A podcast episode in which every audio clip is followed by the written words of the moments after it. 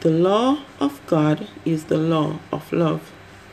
Jesus revealed what keeping the law should look like in John 14, verses 15, where it says, If you love me, you will keep my commandments. God's law and God's love are inseparable. You just can't have one without the other. It's a struggle for many of us. We say we love God, but are we keeping His commandments?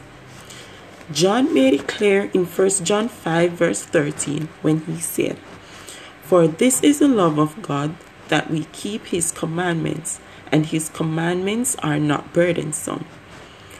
Loving God include keeping His commandments. I know many of us see them as a burden, but we should see them as a delight, an expression of God's character in us.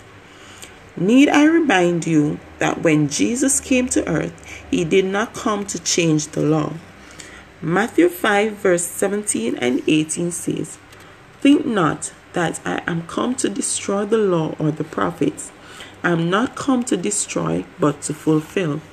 For verily I say unto you, till heaven and earth pass, one jot or one tittle shall in no wise pass from the law till all be fulfilled.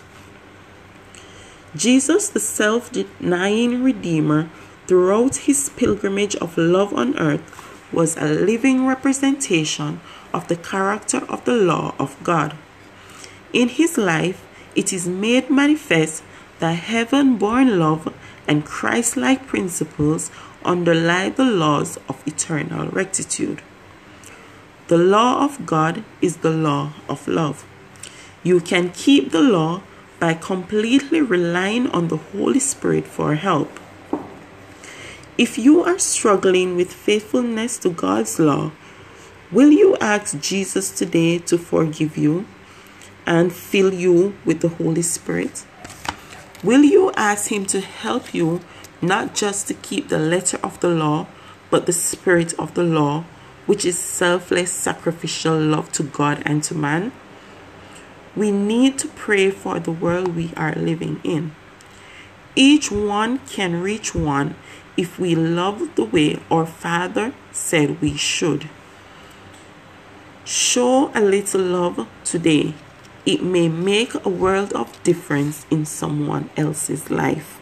Until next time, walk good.